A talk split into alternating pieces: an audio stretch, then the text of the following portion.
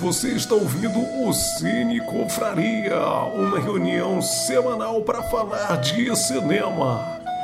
Fique ligado.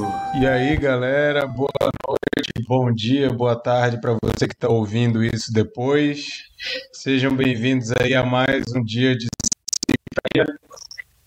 é, encerrando aí o mês de outubro, né, que a gente dedicou especialmente ao Halloween, falar de temas específicos aí de que permeiam aí o cinema de horror. A gente falou no primeiro dia foi sobre Mikael me ajuda aí, que a minha cabeça é muito ruim. Quais foram os filmes? Silêncio dos Inocentes, Um Dia de um, Caos. Teve um... Mas teve um antes do Silêncio dos ah, Inocentes. Ah, esse é o que vocês fizeram no verão passado. E agora Esse eu não vai... participei. E agora a gente vai conversar sobre Os Fantasmas Se Divertem. Como vocês podem ver aqui pela minha camisa, eu gosto um pouco desse filme, né? Então já, já fiz a propaganda da minha camisa que eu tive que procurar ali para poder usar hoje. Mas vamos hoje conversar sobre esse filme do Tim Burton, um filme muito amado aí por muita gente, especialmente quem cresceu vendo Sessão da Tarde sou um desses, então viu muitas vezes na sessão da tarde. E hoje temos aqui a presença mais que especial do nosso amigo Zé Ricardo. Já conversou com a gente outra vez e está aqui de novo. Seja bem-vindo, Zé. Valeu, gente. O prazer estar aqui. Valeu demais pelo convite. É sempre massa, assim e sempre divertido. Vamos lá, que é um filme, filme massa que a gente tem hoje também para conversar. Maravilha. O Tiago Fontes já tá já deu o recado dele ali, deu um alô, que já está assistindo. Galera que estiver assistindo ao vivo, pode contribuir aí, que a gente sempre lê o que vocês estão falando. Mesmo que não faça nenhum sentido, eu prometo que eu vou ler. É, a gente. Ah, lembrando só que o Zé participou da outra vez, foi para conversar sobre. Dama na Água. A Dama na Água. Na água Dama na Água, exatamente. Um filme, filme infinitamente polêmico que esse. Mais polêmico que esse, né? Realmente, um filme que sempre causa divisões e não foi diferente aqui no nossa, na nossa conversa, né? Mesmo o pessoal me acusando de ter trazido o Zé para a live só para defender o filme. Os nossos confrades ainda assim tiveram a audácia de dar nota 4, sei lá, para o filme. Olha que absurdo, né? Mas tudo bem, nem, nem, nem todo mundo é perfeito. Mas hoje quem deu a pior nota para na água não está aqui, né? Que é o Bernardo. O Bernardo não está aqui hoje, então vamos ver se Ninguém vai melar aí a, a nota do, do filme hoje. o Felipe Veloso já deu boa noite aqui. Falou que a minha camisa é bonita, mas a do Mikael é mais bonita. Vou ter que discordar. Legal. Vou ter que discordar. Gostei. E o Luiz Otávio deu boa noite. Boa noite, Luiz Otávio. Seja bem-vindo aí. Como a gente Luiz Otávio também... Martins? Não. Luiz Otávio Alves de Gouveia. O cara tem nome quase de família real. Luiz Otávio Alves de Gouveia. Chique. Bem chique. Youssef também chegou, já chegou cantando Deu. Maravilha. É... Para quem não sabe, além da gente fazer essa transmissão ao vivo aqui no YouTube, a gente transforma em podcast. Então, para vocês que não estão assistindo, vamos dar um alô aí para o pessoal saber quem que tá quem que tá participando hoje. Lari. Hoje o negócio tá animado. Boa noite, boa noite, pessoal. Boa noite, Chico. é, boa noite, e eu queria falar que achei muito legal no filme quando o casal Maitland vai para Raiz. Só isso aí. A Hacks, desculpa, a Hacks. Exatamente, com Sandy Worms e tudo, né? É. É, Sheila. Oi, gente, estou muito feliz aí com essa rodada da curadoria. Seis pessoas aqui, convidado especial, crítico, cabeçudo, marceneiro, que a gente já descobriu. Depois a gente conta essa história para vocês, dá o número dele, é só fazer o pix que ele monta uma estante maravilhosa dessa que tá aí atrás dele. É... Plateia também tá boa, né? No, no YouTube. Gostei, galera, muito bem. E é isso aí, vambora, vamos lá se divertir. Aí o Luiz Otávio já falou que tá longe da família real. Então tudo bem, é só o nome que é chique mesmo. Micael. Olá, Cine Confrades. Vamos falar sobre Beetlejuice. E agora que eu falei o nome, só sobram mais duas vezes. Só, quer dizer, só mais uma, né? Terceira não pode. Beleza. O Marquito, o Marquito teve o cuidado de falar, os fantasmas se divertem. E se a gente falasse junto, e se a gente falasse todo mundo junto, as três, ia ser lindo. Ou então, né, se, se atividades é, paranormais acontecerem, não estranhe se a gente começar a dançar o calypso. Mas não o calypso que vocês estão pensando. É, ah, e, é, e é ótimo ter o Zé de volta aí, e dessa vez para falar de um filme que provavelmente a gente concorda. Porque fica meio chato discordar do convidado. Ah, nada. Sim que é bom.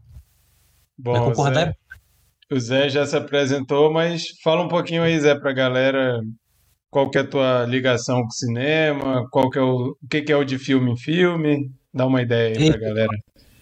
Beleza. Gente, boa noite. Estou feliz demais de estar aqui de novo no Cine Confraria. É... Gostei muito da última vez que a gente discutiu. Depois tem até que falar, Sheila, eu revi. A gente falou, eu revi o começo do Dama na Água. Depois a gente conversa disso. É uma coisa que você tinha me pedido, né? É... é... Mas assim, eu tenho uma, uma vivência longa assim com o cinema, né?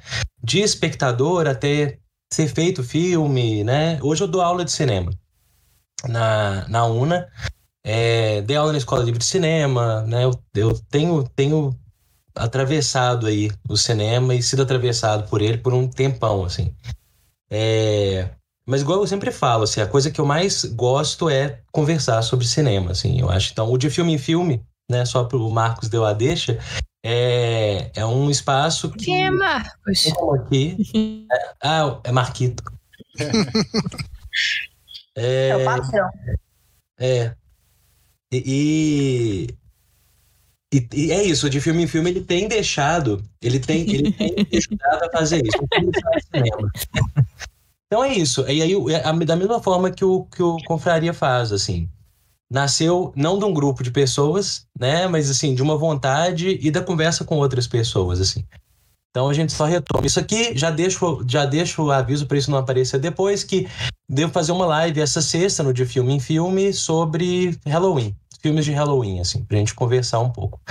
Mas então acho que isso aqui já é uma espécie de, de conversa inicial focada em um filme, né? E um filme bem bacana, assim. É, a live então do de filme em filme, hoje é dia 27, estamos gravando dia 27, então vai ser no dia 29. 29, isso. 29 de outubro, Fica a dica aí, se você não ouvir isso depois do dia 29, já bota na agenda aí que já participei de várias e posso dizer que vale muito a pena as lives do De Filme em Filme. Bom, e gente... assim, ó, explicando pra galera que a gente tá hoje, quarta-feira, o pessoal tá começando a ficar meio confuso. Terça ou quarta, por que, que não teve ontem? É porque os confrades ganharam licença poética para ir assistir Duna ontem pagando mais barato. Marquito, Chico e Lari pagaram mais barato?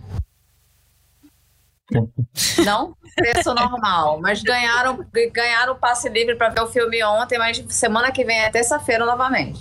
Eu Exatamente. não fui, ó. Tô com aquele fomo, né? Aquela doença. mas provavelmente só vou ver amanhã.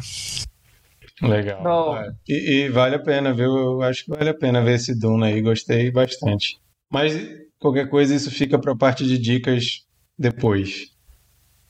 É, então, gente, vocês viram que já começaram a acontecer coisas estranhas nessa live, né? A Larissa começou a dar uma gargalhada e a imagem dela ela estava totalmente parada.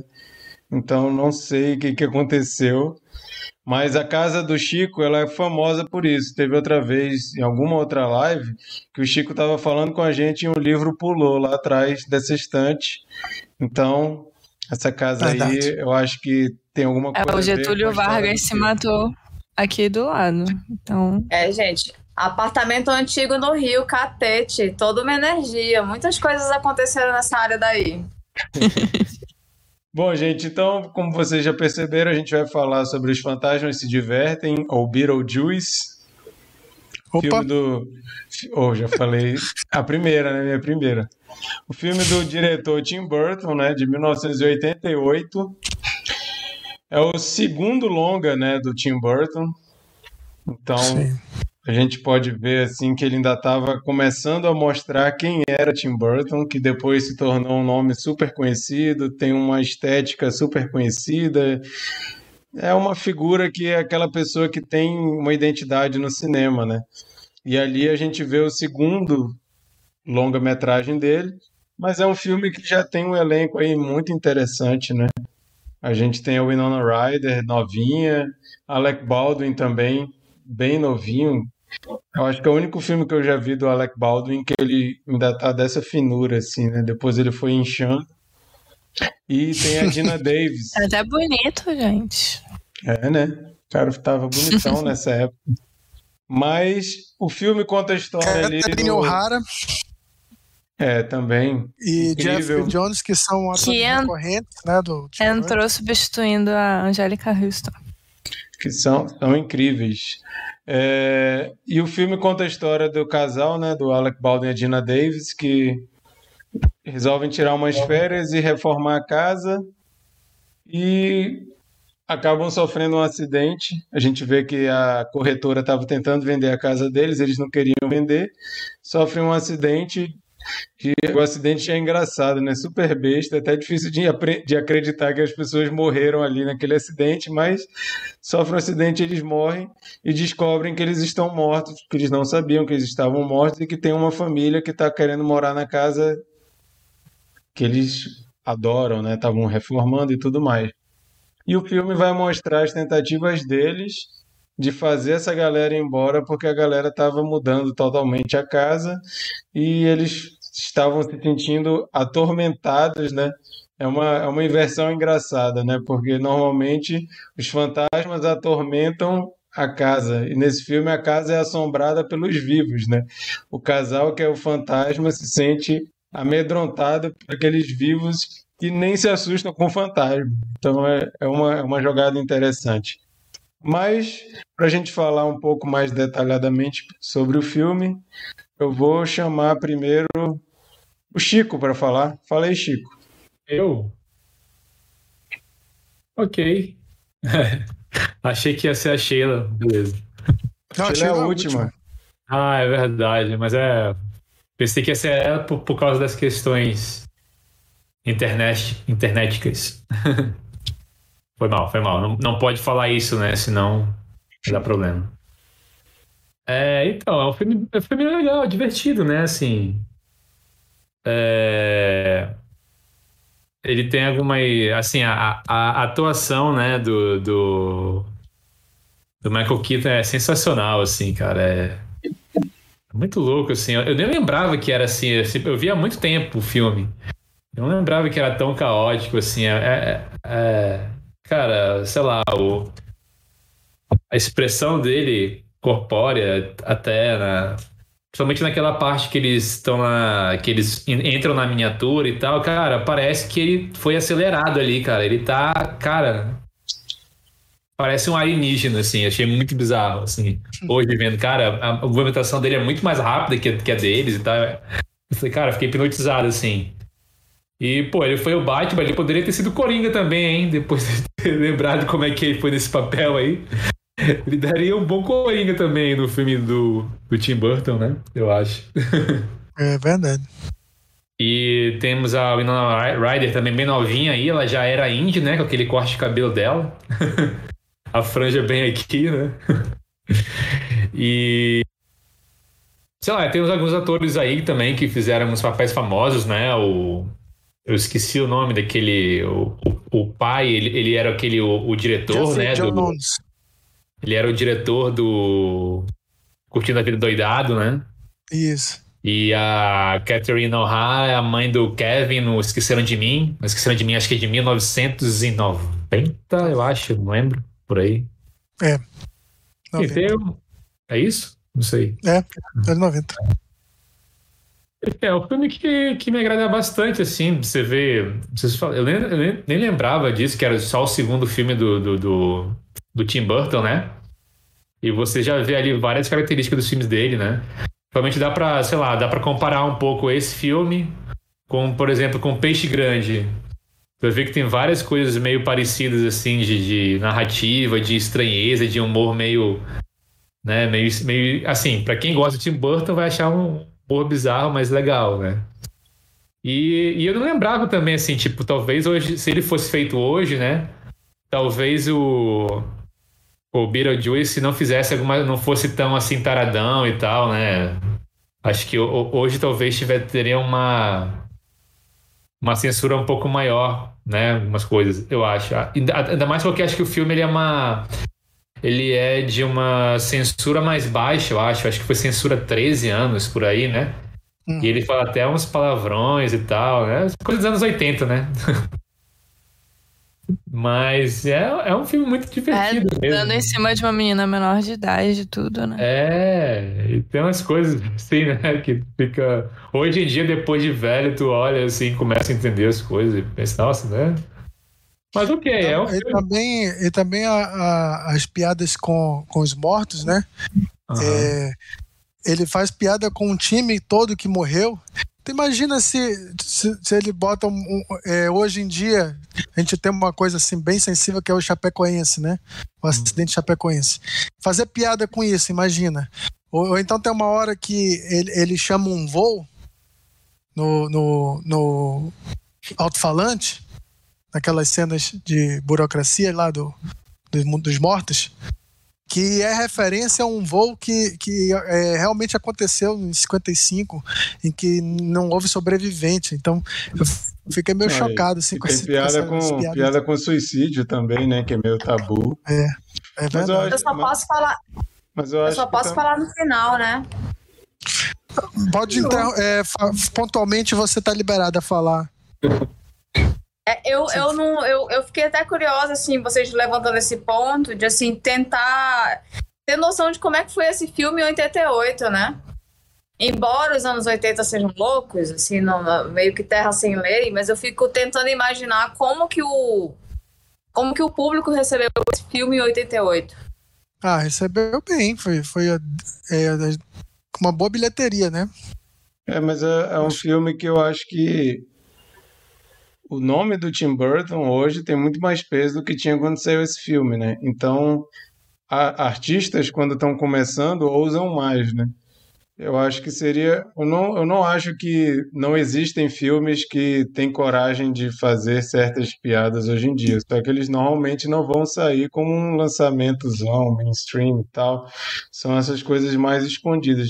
Dentro do terror, por exemplo, tem produções muito ousadas até para os dias de hoje, mas que não são coisas que são aquelas coisas que é- a gente tem que ficar cavando, né? Eu acho que é claro que o, o, Tim Burton conseguiu aí um lançamento grande, tudo com estúdio grande por trás, mas era um, um cara ainda começando, né? Então você dá mais uma colher de chá. Mas eu não Mas- dizendo que, que ele tá errado ou certo fazer esse tipo de piada. Isso daí é, não, não, sou eu que vou botar limite no humor, né? Eu É. até acho legal a piada quando, quando o jogador chega lá e diz assim: Ei, treinador, eu acho que a gente morreu.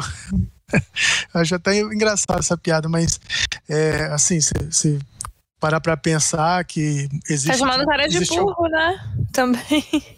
existiram vários times que realmente morreram em, em acidentes. É, é, é, sim, é, é bem. Tem gente, tem gente que consegue rir, rir da morte, né? Tem gente que tem dificuldade. Tem gente que consegue fazer É. piada com isso facilmente. Ah, é, o cinema é arte, né? E a arte é um retrato daquele momento, né? Sim. Então, para aquele contexto, final dos anos 80, o, o filme tinha essas liberdades que hoje talvez não, não, não tivesse, né? Não seria tão bem recebido. Né? É. Eles claramente retratando os atletas como pessoas burras. A gente, a gente vê como muito essa, essas mudanças, né? Tipo,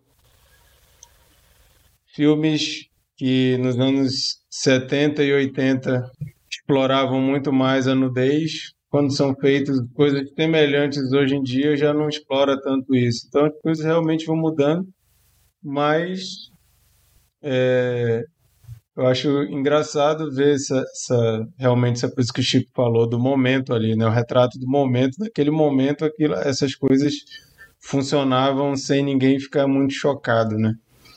Eu queria passar para o Zé, mas o, o Zé tem, tem uma, uma coisa que ele fala que eu acho muito legal quando ele fala sobre o kit, sobre essa, hum. essa estética, né? E o Tim Burton, ele vai se consagrando como um cara extremamente kit, assim, né? Ele é um cara que ele declaradamente ama o terror B, né? Filme B. Ele faz essa declaração de amor dele no Marte Ataca, um sci-fi B total, assim, de propósito. Gosto tanto desse filme que eu tenho até tatuagem de Marte Ataca, mas é aquela homenagem dele é, ao cinema que provavelmente ele cresceu assistindo, né? Sei lá, quando era criança, é, assistia esses sci-fi baratos, né? Com aquele disco voador que, clássico, né? Aquela coisa toda. Só que aí no Marte Ataca, né, tem toda a brincadeira de todo mundo acha que vai ser tudo legal e eles, ZT vem e começa a matar todo mundo. A piadinha é legal, né? Mas ele sempre demonstra esse amor dele, né, pelo por essa estética do filme B, do que alguns vão chamar de trash, sei lá. Eu acho que o, o Zé vai saber exemplificar legal isso. Mas assim, Zé, não te prende só isso, tá? Pode falar outras coisas também, mas acho legal quando fala sobre isso. Legal demais, não. Esse tema eu gosto um pouco demais. Porque quando é pra falar de kit, pornô e é kit, pornô e trash. São, são três temas marginalizados que eu adoro, assim. E como que eles entraram no mainstream, né? O pornô, inclusive, ele entrou muito no final dos anos 70 para 80, né? Quando o pornô virou gênero. E o universo do pornô, do terror, do kit, do trash estão muito amarrados. Tanto que geralmente a galera que é muito, muito fissurada, monotemática no terror, costuma transitar e ter interesse por esses outros lugares também, saca? Você vê isso muitas vezes, é muito massa isso você vê, assim. É, é, eu nem acho, assim, o pornô especificamente interessante. Eu acho o pornô interessante como fenômeno até o final dos anos 80. Depois ele é meio baixo astral, assim. Mas até os anos 80 ele é meio que uma fábula. Quando você vai lá no pornô dos anos 20, ele sustentou um negócio até os anos 70, assim. É, mas eu acho que tem uma coisa que, que Marquito falou que é muito massa, assim, que é. que tá no David Lynch também. Porque essa estética no Burton, ela, ela, vem, mas ela vem numa contradição, assim. Isso que eu acho que foi uma grande novidade que o Burton trouxe. Para um, um, né, um momento que você estava cheio de filmes slasher, né? 89, né? Então você já está no final de um ciclo slasher ali quase, que vai ser reinventado nos anos 90, né? Então, assim, você já teve, sei lá, aniversário sangrento, você já teve já tinha gastado todos os, os, nomes possíveis, aí veio aquele é, Valentine's Day, né? Eu esqueci o nome dele em português, o Dia dos Namorados Macabro. Você começa a ter reinvenções, assim. E aí o Burton, ele, ele volta para os anos 60. 50 e 60, vai. Né? Tanto que depois ele vai homenagear de novo essa década no próprio Eduardo Mãos Tesoura, quando ele põe o Vincent Price para ser o criador. Então, assim, ele, ele traz isso. A única questão que eu tenho com isso é uma eu, questão eu, que. E o Luiz Otávio também lembrou que depois ele vai e dirige Ed Wood, né? Que também Wood, remete sabe? a isso. Isso, que ele vai pro trash, assim. Mas é, é, isso, assim. A única questão que eu tenho com. que ela é meio crítica, eu gosto muito do Burton. Até mais ou menos além do Cavaleiro Sem Cabeça. Depois eu acho que ele fica todo inconstante, assim. Mas é, é eu acho ele bem interessante até ali. Mas o que, que eu acho muito legal, assim, nesse, nesse primeiro momento dele, é que o Beetlejuice parece um filme da Disney. Ele, ele né, dos, lá anos 80, porque se a gente voltar, gente, olhar as princesas, olhar né, o desenho de princesas da Disney, se você olha hoje com um olhar crítico, eles também podem ser lidos como problemáticos, né? Várias questões já têm sido levantadas sobre isso. Né, de Bela Adormecida, Branca de Neve, esses filmes da Disney dos anos 30, 40, o, é, o, a, o retrato do, do povo indígena no, no Peter Pan, né? Umas coisas assim, todo mundo questiona. Então são valores por mais inocente. Uma ideia de terror que não se, se banca tanto na nudez, né? E que ele tá. Igual você falou, ele não é um filme trash, ele é um filme kit. Né? Kit é, é, é uma sensibilidade. É um, é um é, vamos simplificar, eu vou pegar uma frase da Susan Sontag para falar do kit. É o pinguim de geladeira. O pinguim de geladeira é, uma sensibilidade, é, um, é, uma, é um. Eu gosto de certas coisas no mundo que geralmente são exageradas, elas estão, né, em um outro lugar, que está vinculado também ao que o pessoal chama de camp, né, que é geralmente proposital. Você pega o Vingador Tóxico, pega uns filmes assim, eles estão bem no kit camp, assim. E disseram que o Maligno foi a. Não. Foi a, o renascimento do camp no, no cinema hoje, né? Não sei. Sério? Eu tô tem, tem, mais tem, tem, um, tem um pezinho, tem um pezinho. Legal. Não, o Kemp ele nunca morreu. O Kemp é isso. Ele é uma sensibilidade. Você quer ver um Kemp trash? Despertar, é, o Despertar de Júpiter. Que o pessoal acha que trash é filme B. Na verdade, ele pode ser um filme milionário das irmãs Wachowski. O Destino de Júpiter. É o Júpiter Rising. Que todo mundo odiou, mas é porque ele, ele é um filme trash, B, assim. Mas feito com milhões milhões e milhões e milhões, assim. A galera não consegue lidar com esse tipo de filme, é muito alienígena. A pessoa esperava Matrix e encontra Cinderela, assim, no espaço, é muito doido. Eu gosto do filme, eu gosto bem desse filme, mas por motivos muito particulares. Eu acho assim, o que o, o, o, que o, o Burton traz para esse... Lembrar que é final dos anos 80, né? Então é, é acabando a era Reagan nos Estados Unidos. Né, que é uma época o tanto de gente que criticou o governo Reagan, que era um governo conservador, né, é, é mínimo, mínimo, mínima interferência no, na, da, da, do, da, do governo na economia, né, tentando recuperar a América, no, né, isso, isso, gerou Eles Vivem, do John Carpenter, isso gerou Arizona Nunca Mais, dos irmãos Coen, críticas ao governo do, do, do Reagan, que, é, que também era um governo de nós e eles, né, é um governo da Guerra Fria. Então, assim, é muito interessante ver esse filme nessa perspectiva. O nós e eles, né? A assombração e os moradores, né? Existe, vocês estão dividindo o mesmo espaço, mas tem uma, um conflito ali monstruoso e que é um conflito até tolo, assim. É um conflito, assim, que, que a, a, solução já está dada muito antes. É, é territorialista a questão ali, né? Tentando demarcar os espaços, tentando demarcar as questões e tem uma figura intermediária ali. É, é, então ele é muito da época dele, e o que eu acho que o, o Burton faz é traz esse elemento camp kit dos filmes do Vincent Price, né? É, o Solar Maldito, da época do Roger Corman. Né? Então ele vai trazer um tanto de filme, um filme de terror, digamos, menos agressivo do que as pessoas estavam acostumadas. E que permite um, um certo exame, uma certa examinação do, de personagem, de relação de personagem, né? Coisa que os, os slashers estavam abandonando né, em termos mais profundos. Né? Então, assim, é muito interessante isso. Como que você, o imaginário dos anos 60 ele traz de volta para confrontar com os anos 80. E o, é, só lembrar no Eduardo Mons Tesouro isso também. Você tem o castelo gótico e o subúrbio né, americano. Eles estão no mesmo universo. O, esse é a mesma coisa, né? Você tem a galera suburbana, né, que é o Alec Baldwin e a Gina Davis, que eu adoro eles nesse filme, né? E, e a galera bem anos 80, uma sensibilidade bem anos 80, né? Os, meio Yuppies, é. É, chegar lá para um filme que é meio que um pesadelo Yuppie, que é um subgênero dos anos 80 também. Né? O pesadelo Yuppie, depois de horas. É, é, ah, tem alguns aí, depois a gente, se, a gente conversa. E, mas o que é mais bonito nos primeiros filmes do, dele, para mim, a gente pode falar disso depois, que eu já vou parar de falar, prometo. É, é uma inocência dos filmes. Todo, todo mundo é inocente no filme. Até o Beetlejuice, é, sim, ele é abusivo, sim, ele, mas ele é um antagonista. O Beetlejuice só virou um personagem principal depois dos desenhos. Ele é um antagonista, ele é o vilão do filme. Vilão. Ele é caricato, ele é uma piada. Ele, ele é tipo o Sacha Baron Cohen no Hugo. Ele é um antagonista. Ele é engraçado, mas ele é um antagonista. Ele não é um herói no filme.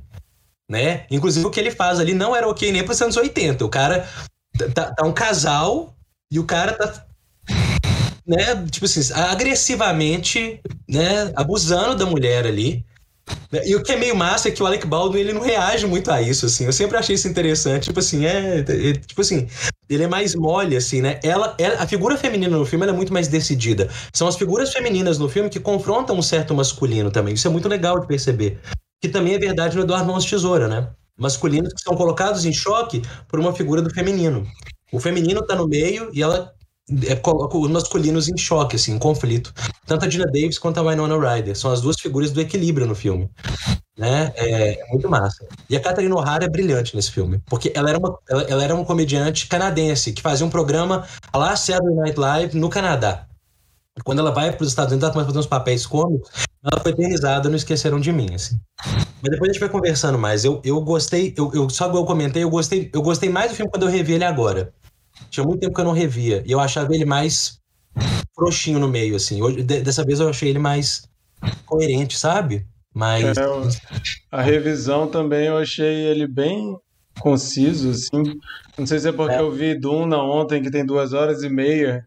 Esse filme eu achei ele tão rápido, eu falei, caramba, ele é muito enxuto, bicho. Ele conta tudo de uma forma muito compacta, assim, não tem sobra, né? Tá tudo tranquilo, tá tudo bem feitinho.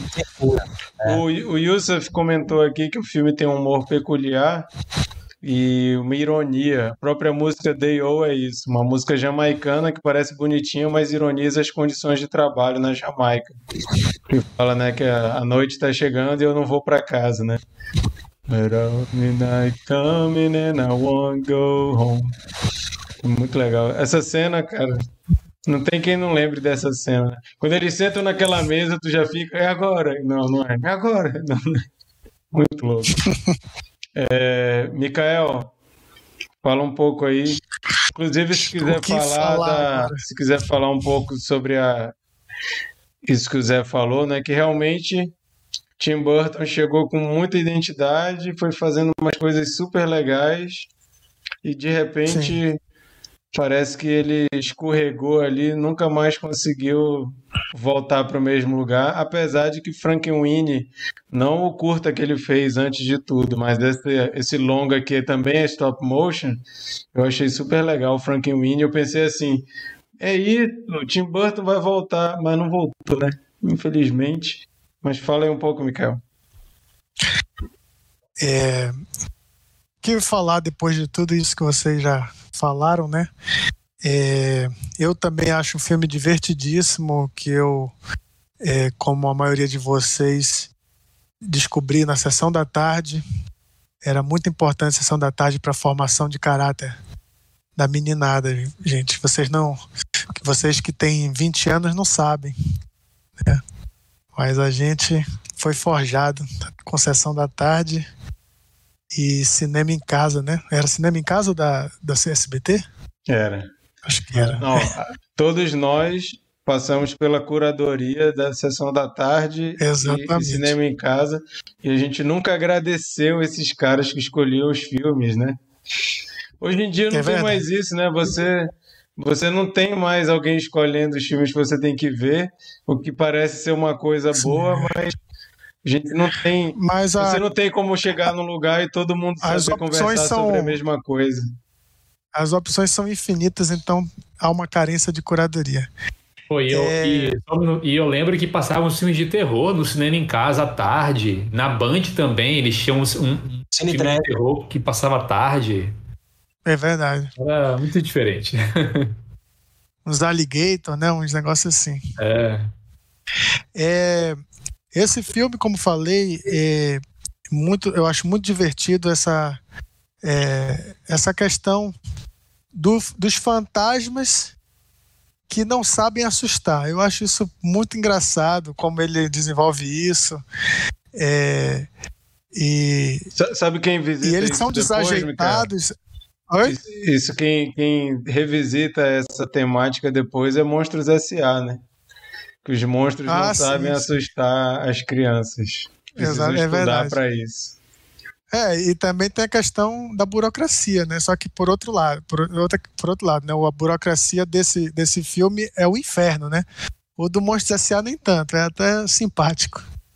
Mas é, desse filme, a burocracia é, é, é, realmente você pensa, não, eles foram pro inferno, rapaz, isso daí não pode ser outra coisa, né?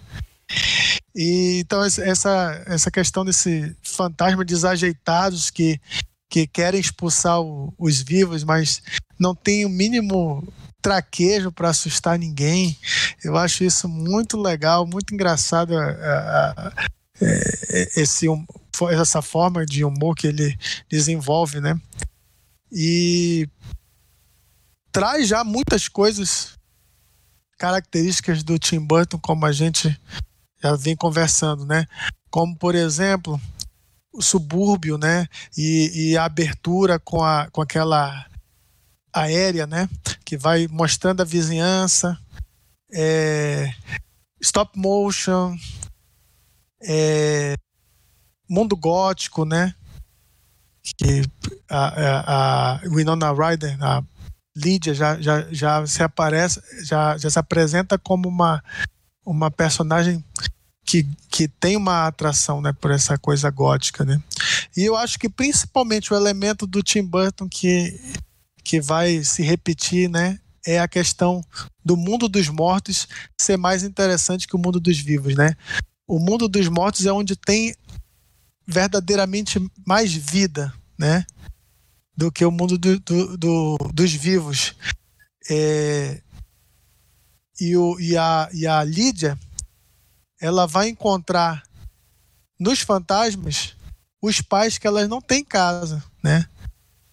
Que os pais delas são a madastra, né? E o pai são é, totalmente relapsos, é, é, é como vocês falaram, é, são os IUPs, né, que emergentes, né, que como a gente chama hoje, que são meio, são meio deslumbrados com, com a vida, querem querem é, através é, é digamos que sejam os ostentadores da, daquela época, né? É, a, a, até mesmo a arte, né, da, da, da Catherine O'Hara ele, ele aparece ser uma coisa de aparecer mesmo, não é uma coisa, uma, uma ambição artística, uma, algo que ela aprecia, mas algo que ela quer se vender como a desconstruída é, artisticamente, né? E aí ela, a, a Lídia encontra nos fantasmas esses pais, essas figuras paternas que ela não tem. Eu acho isso um tema do filme bem interessante que o Tim Burton adora. É, mostrar que o mundo dos mortos não é tão assustador assim, é, é até vibrante, né? Se é, você sei, pegar se a maioria vocês... dos filmes dele. Sim, pode se... falar. Eu não sei se vocês viram no nosso Instagram uma curiosidade que na, no final original a Lídia ia morrer queimada e ia se juntar aos dois. Só que resolveram mudar porque ia ficar muito sombrio e parecer que. Um PG-13 também, é, né? Ia parecer que a mensagem é se matem que você vai ser mais feliz. E resolveram, não, é, não, não vamos é, matar não, a Lídia. É, verdade. Na verdade, os suicidas, eles são os recepcionistas, né? Eles viram recepcionista, quem se suicida. Eles viram é servidor público, né? Servidor público, é. é. Servidor, servidor público. Eu, como servidor público, ri muito disso daí, mas na, na visão brasileira ainda pior, né? O servidor público brasileiro é mais estigmatizado ainda. Mas, enfim, é, aproveitando isso que o Marquito falou, né, sobre. É, a, a, a, às vezes eu, eu entro no IMDB e vejo a, a trivia para pensar no que poderia ter sido, né? Como o Marquito falou, ao final poderia ter sido diferente, mas não só isso, né? Eu, eu vi lá que, que as, os primeiros tratamentos do roteiro era, era um filme é, mais de slasher mesmo do que é, é, é, o Wes Craven foi o primeiro diretor a, a, a ser cotado para e, e, e, e, o filme era muito mais é, assustador, digamos assim, porque o Beetlejuice seria um, um, um personagem para rivalizar com os outros é, monstros de Slash, o Fred Krueger, por exemplo, seria ele iria provocar uma chacina e tal, alguma coisa do, do, tipo, que não acontece quando o Tim Burton entra no projeto. Ele pensa em outra coisa, como o Zé já explicou pra gente, a visão que ele traz é, de, de, anos 50, de anos é, 60, e, e, e acho muito interessante de pensar o que poderia ter sido se, se Wes Craven tivesse dirigido, se o filme tivesse ido por essa direção. E, e, e outros atores que foram cotados para ser o Beetlejuice, né? Praticamente todos os, os grandes humoristas da época, Robin Williams, é, for, foram cotados, né? Mas um deles foi o Jim Carrey. É, pelo menos o IMDb coloca o Jim Carrey como um, um, um, um dos candidatos, né? Seria, que é interessante um bom, porque o Jim um Carrey. Sim, eu, eu, acho também que seria, mas é interessante porque o Jim Carrey ele demorou. É, é, ele só foi estourar em 94, né? É, ou seja, seis anos depois. O que poderia ter estourado bem antes, né? Mas se ele tivesse feito esse filme mais é, e sim, seria outra, outra história, né? Quais papéis ele teria feito entre 88 e 94, né? Eu, eu fiquei pensando nisso hoje à tarde. Legal. Mas é, é isso, é, é, é eu, eu gosto muito do, do, do, dos Fantasmas se divertem e, e, e, a revisita foi, foi ótima também. Eu acho que o nome é muito ruim, Os Fantasmas se divertem. Fica parecendo ah, um, parece um filme infantil, mas, né? Se bem que eu é, fui criança, mas, né? É, mas também tu não queria que fosse Besouro Suco, né, cara? Não, também não. Larissa, oh, não, não, não é Larissa, é Lari. Lari. Lari, como a mais nova aqui, tu chegou a ver esse filme na sessão da tarde também? Vi, mas eu não lembrava, não. Não lembrava direito. Fui. A gente, não sou tão nova, tenho 31. o Mikael tava falando do, dos novinhos de 20. Não, mas é, eu. Não, dos 20, porque os de 31 já assistiram a sessão da tarde também. Assisti Lagoa Azul 14 vezes e tudo mais. Mas eu, particularmente esse filme, é, eu acho que eu não cheguei a ver muitas vezes, não, é, na sessão da tarde não. Tanto que eu não tinha a história dele muito bem na minha cabeça, assim, eu só lembrava de, de flashes. É, então foi. Conto como a primeira vez que eu assisti agora mesmo. E. Assim, muito divertido. Achei legal que, que Beetlejuice é uma, uma alusão a uma, uma das estrelas mais, mais brilhantes é, da constelação de Orion. É, é, achei interessante isso daí, pela maneira como é, é, a grafia, né, colocada. Não, não é Beetlejuice juice de suco, né, mas é colocado da maneira como é escrito o nome dessa estrela. Não sei se aconteceu algum, algum tipo de... Não sei exatamente como que foi que essa estrela foi inspirar o filme, mas não entendi essa parte, não vi uma trilha do MDB. Mas eu, eu acho que. Eu acho que é para aparecer o nome de algum demônio, alguma coisa assim, né? Esses nomes estranhos. Eu, eu acho que quando eu vi a primeira vez, eu achei que era meio para parecer um nome, nome antigo, assim, né? Parece esses nomes antigões. Grafia bizarra, assim, né? É. Mas eu, eu acho que o, o, a estrela do filme, assim, apesar da gente ver Direção de arte muito linda, stop motion usado de um jeito lindo também, né? Bem Tim Burton e tudo. O roteiro bem legal, maquiagem muito boa, uma maquiagem que ganhou o Oscar, inclusive. Mas eu acho que quem rouba a cena é, é a trilha sonora, assim. Ela, que, apesar de dela ter sido. A trilha sonora foi feita pelo Danny Elfman, né? Que fez vários filmes do Tim Burton, que foi vocalista da Oingo Boingo. É, mas essa trilha, ela, ela adquire essa outra identidade, né? Quando a gente. Uma identidade bem carismática, né? Eu acho que não, não consigo descrever com outra palavra. Quando a gente escuta essas músicas, né? Do, do Bela Fonte, que é o tal do Rei do Calypso. E Calypso não a música paraense, né? Mas uma música afro-caribenha. E parece, né? Uma trivia que eu vi que foi a Catherine O'Hara que sugeriu de utilizar e aí acabaram utilizando algumas. É, cara, que mais? Gostei muito da, do humor de repartição pública também, só reiterando essa parte. O humor é bem afiado, assim, eu, eu, eu gostei bastante. É, é, é diversão para todas as idades. e é isso. O resto eu vou deixar para quando eu for falar da minha cena favorita. A, a, trilha sonora eu acho muito interessante, porque o filme vai mudando o clima, né?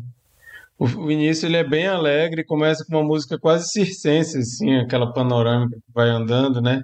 Parece uma música circense, de alegria e tal. Depois ela tem uma, uma cara assim de cinema bem antigo, até uns sonzinhos é, engraçadinhos quando acontecem algumas coisas. Aí, a partir do momento que eles morrem e vão para o sótão, a música vai ficando um pouco mais sombria e vai ficando com aquela cara de Danny Elfman, né? Que depois virou também, realmente, boa lembrança da Lari, porque a gente fala muito do, do, do estilo Tim Burton. Mas o Danny Elfman também tem um estilão, assim, que você ouve e você pensa, isso é Danny Elfman. Tanto é que é, a gente vê. Tem um aqui... álbum do, da Avenged Sevenfold que, que ele participou, que é tudo nessa vibe de meio circense, gótico. É, e tenho vergonha de saber sobre a Avenged Sevenfold, mas é uma banda que eu escuto. mas ele também foi envolvido no estilo. É porque nesse filme tem umas coisas que parecem assim um, um, protótipo do que vai virar a trilha do Men in Black, assim, né? Uma parada que tu ouve a trilha de Men in Black, tu pensa na hora, Danny Elfman, né? Muito característico e, e nesse filme a gente começa a perceber e, e vai Os dois nasceram filmes. um pro outro, né? O Tim Burton e o Danny Elfman nasceram um pro outro, né? Verdade. O Danny Elfman começou a, a carreira dele de compositor aí, não foi? Não sei dizer. Eu acho que sim. Mas ia falar alguma coisa, Zé? Não, eu ia só falar, porque é, é, essa pegada, essa progressão da trilha no começo lembra muito do primeiro Batman, né?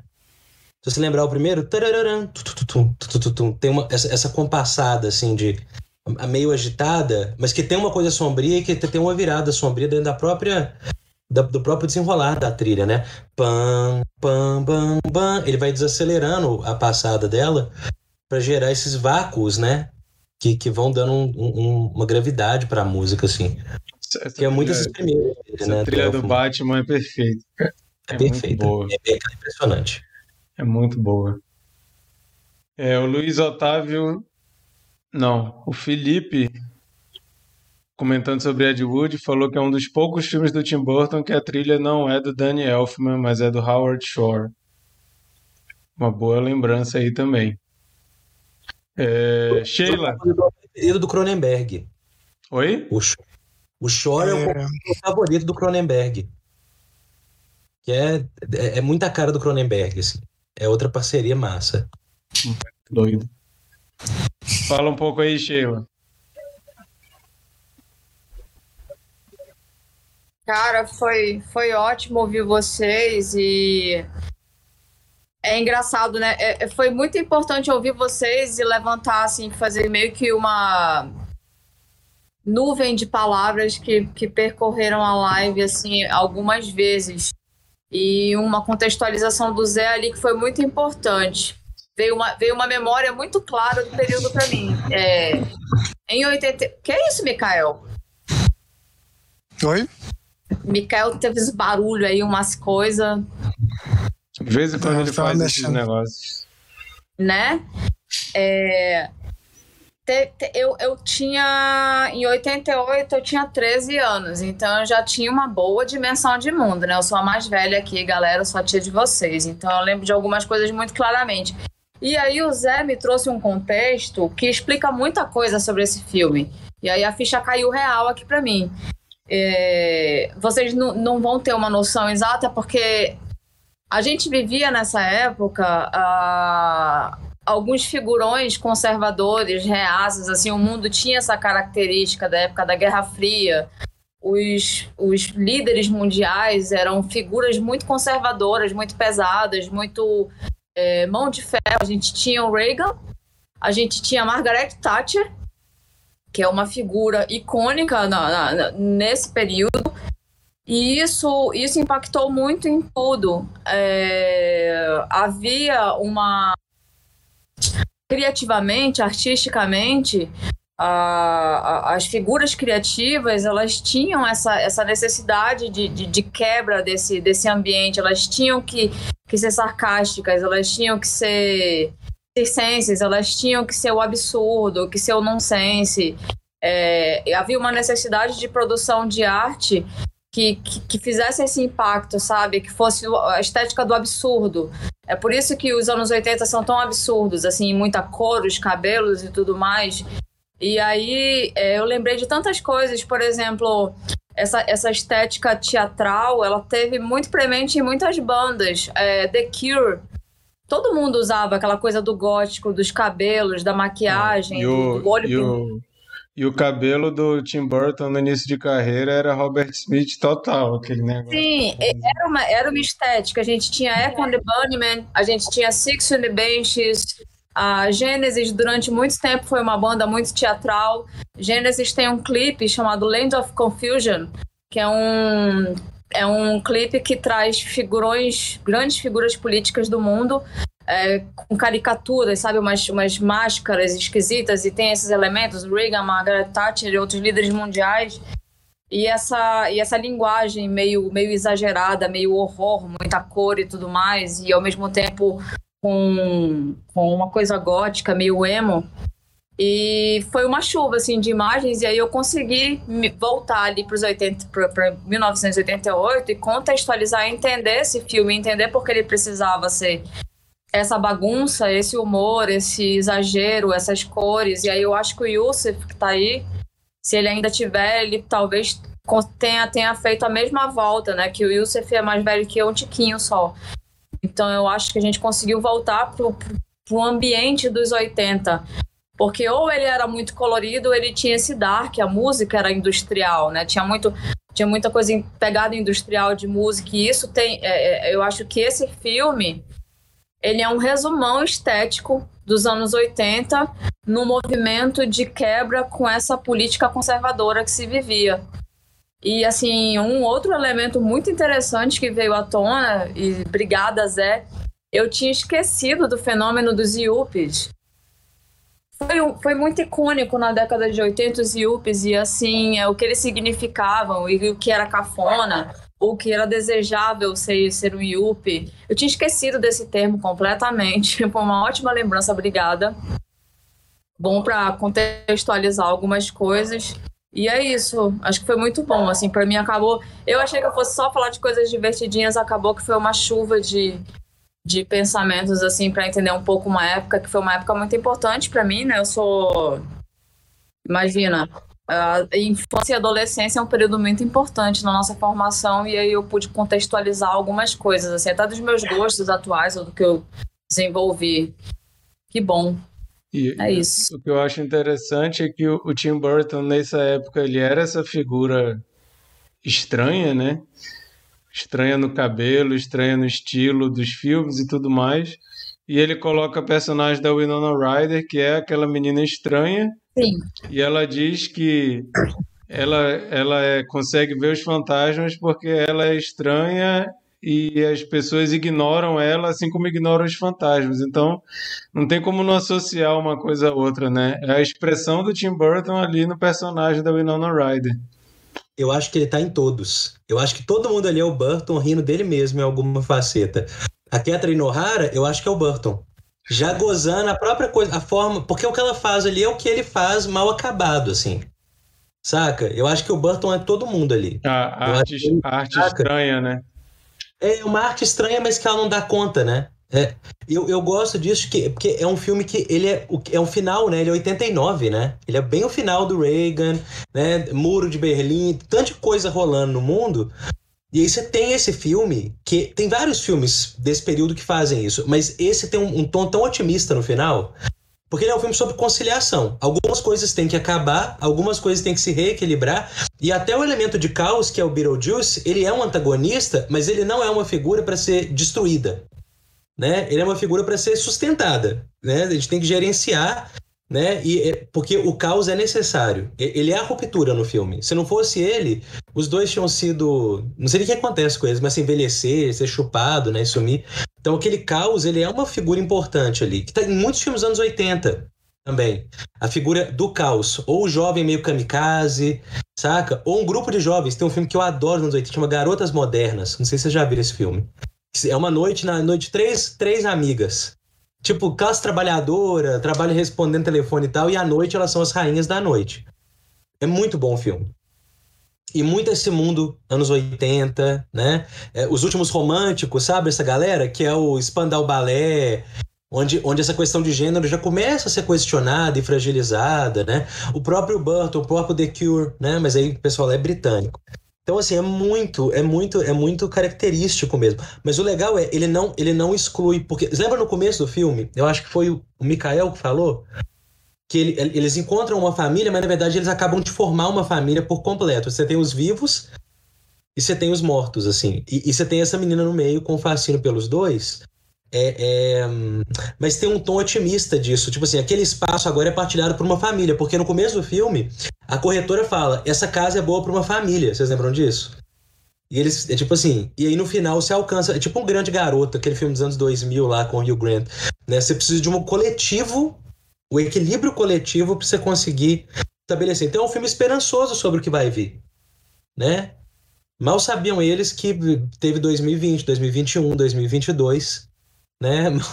Quem esperaria por isso, né? Tanto pouco tempo depois. Que os filmes estão sonhando com carro voando, né? E não retorno a, a, a, né? a políticas complexas que, de certa forma, se conectam, né? Com, essa, com essas políticas que a gente viu, assim, e festejou no final dos anos 80. Você vê Asas do Desejo, do Wim Wenders na Alemanha, você vê, aí, né, guardado devido a proporções, os fantasmas se divertem, eles são manifestação da mesma celebração, assim de uma esperança com o futuro.